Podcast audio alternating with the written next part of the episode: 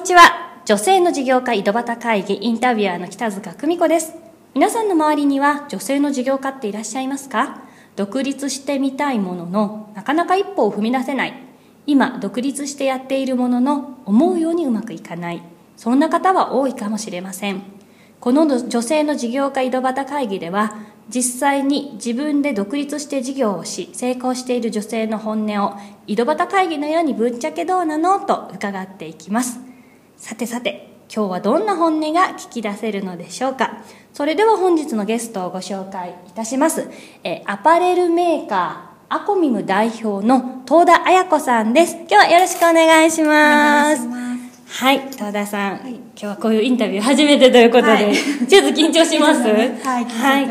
えっ、ー、と、東田さんは、はい、えっ、ー、と、いろいろこう、肌に優しいような生地を使って、はい、今、いろんな商材を展開されてるということなんですけども、はい、ちなみにどんな商材扱われてるんですか？えっとですね、まあ、基本は、あの、お肌に優しくて安全なベビーギフトの展開ですね。赤ちゃんのよだれかけですとか、ガーゼケットの展開をしています、うん、であの敏感肌の方にもあの使えるようなあの硬くならないタオルなどの展開も、はい、しておりますタオルって結構硬くなると、はい、ゴシゴシこすると肌にすごい負担ですよねはいそうですねお風呂上がりとかに使うので、まあ、特に乾燥した肌をこすることになるんですねで、まあ、あの私が取り扱っているものを抑えるだけであの水を吸うことができるので、その負担も抑えられますそれすごいですよね、はい、私自分がサロンの経営してるので、はい、その肌に負担になるこう順番みたいなのでやっぱりタオルが一番負担がすごいっていうので、はい、その毛穴開きの原因になっちゃったりとかそうですね。ゴシゴシねこするとねっていうのですごい分かります、はいいいですね。ちょっとあ今度普通に購入するので1本ください。はい。その私の欲しいものの話はさておきなんですけども、えーと、まずそれはちょっとお伺いしたいのがなかなかこの若さでアパレルメーカーのし、ね、代表されてるってすごいな挑戦したなって思うんですけども、ね。はい、まずその始めたきっかけって何かあったんですか？もともとその小さい頃から母子家庭で小学生の頃からその母親が夜遅く働いて帰ってきて、まあ、月給っていうその生活が苦しいっていう時間の制限もあってっていうのを見てきて、まあ、そういったものが取り除けるっていうものがやっぱり起業だったんですよね。なるほど、ね、でもやっぱ決意したのがその社会人1年目で会社が倒産しまして、うん、それすごいですね。でまああのそれから2 3 0社やっぱ出したんですけど、うん、再就職できなかったんですよ専門職でできなかったんですね。でもそこからもうちょっと腹を決めましてあのもうずっとまあえーと、技術を磨いて知識を磨いてやっとその起業にこぎつけたっていう感じになります。いやすごいなんかその最初の原点が、はい、やっぱりこう何か決意めいたものを感じますよね。そうですね、結構やっぱりあの長く思ってきたことだったので、思い立ちではなかったですね、うん、なるほどね、今,、まあ、今ねまだまだこれからいろいろ苦労されながら進めてる部分あると思うんですがなんかこう今までやってみていやこれつらかったな正直こうだみたいなことってありました？えーと、私の場合は在庫を抱えることになりまして。大変ですよね、ね、いや在庫あるビジネス本当私もサロンとかやってるからすごいわかりますもん、はい、在庫あるのでもその覚悟と、やっぱりあの社会人の経験がなかったんですね。アパレルでの。で専門的なその知識とか技術はあったとしてもその開発から私は生地から開発してるので、開発する工場を見つけて交渉して飛び入りで交渉してっていうかすごすぎますよねそれこの若さでやってのけちゃうっていうのが、はい、でまあそのそこから、まあ、生地吸ってもらって、で縫製工場を見つけるもう本当何十件も断られましたし、まあ、そこの一本の道筋をその生産過程を通すまでがやっぱり大変でしたアパレルならではの苦労ですね、はい、でもそれをこうこう超えてきたからこそやっぱり思いのあるいいものをっていうのが今ようやくこぎつけたというような。そうですね。はい。いやすごいな。中ではそのまあ辛かったことってやっぱりね自分でやっていく上で多いとは思うんですけども、逆にその子供の頃からねこうだっていうのがあって独立されたと思うので、はい。これ本当に良かったなって思うことって何かありますか？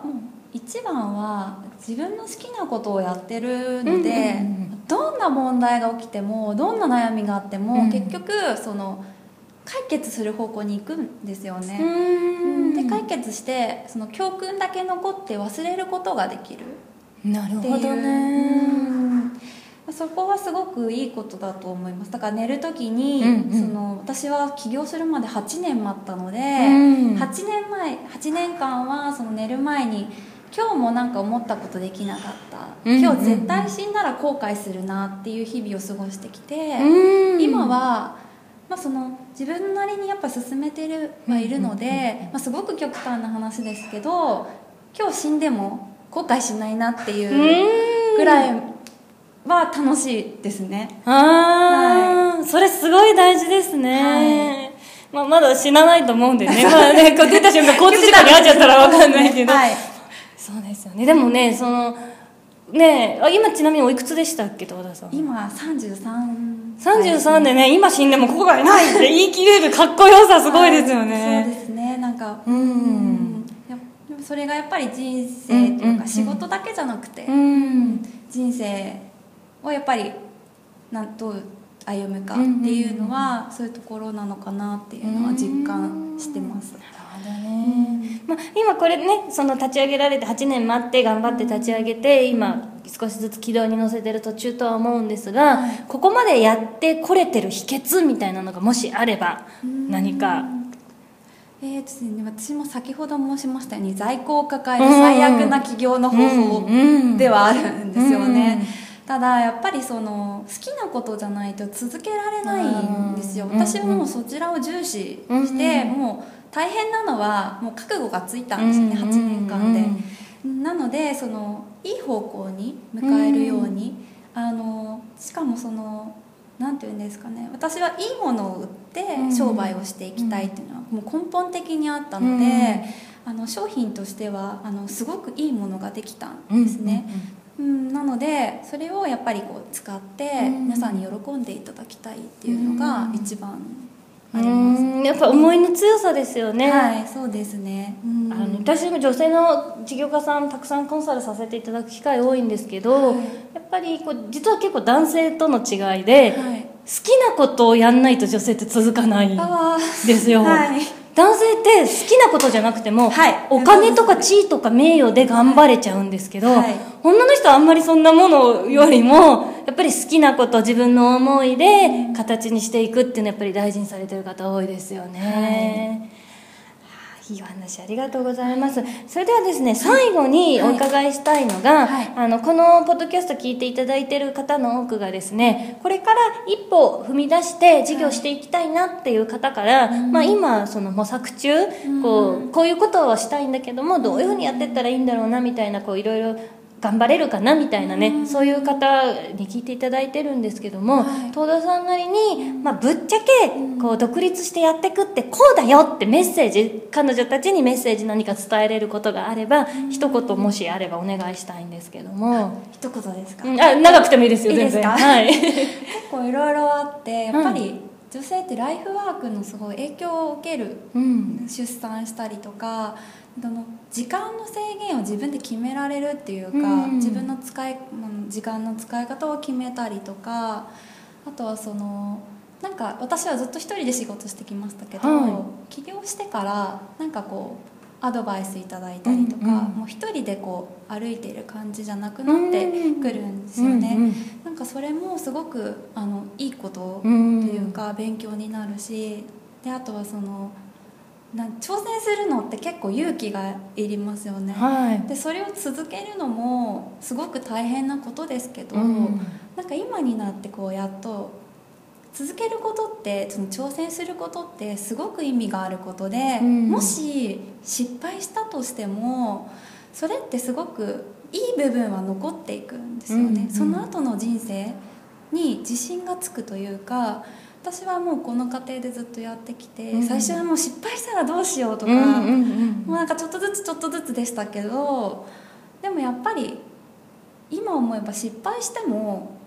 いい方向に行くだろうなっていうのはありますすごく、だから怖いばっかりでこう一歩踏み出さないとか、うん。そのやっぱ後悔っうてん。時間も戻せませんし、それをするんだったらやあの挑戦してみる一歩踏み出すはい勇気持ちましょうよって。いう、はい。うん。それがね踏み出さなきゃ何にも始まらないですからね。はい、で世界が見えないまま怖がっててうん。も何にもならないので、うんうん。確かにそうですよね、はい。じゃあまずは踏み出す勇気を持ちましょうとはいいうことですねはいはい。今日は本当に貴重なお話聞かせていただきまして、ありがとうございました。すごい楽しかったです。ありがとうございましたこちらこそ はい、ありがとうございました。えー本日のゲストは、えーアパレルメーカーアコミム代表の東田彩子さんでした。えーそれでは女性の事業家井戸端会議、本日のインタビューは北塚久美子でした。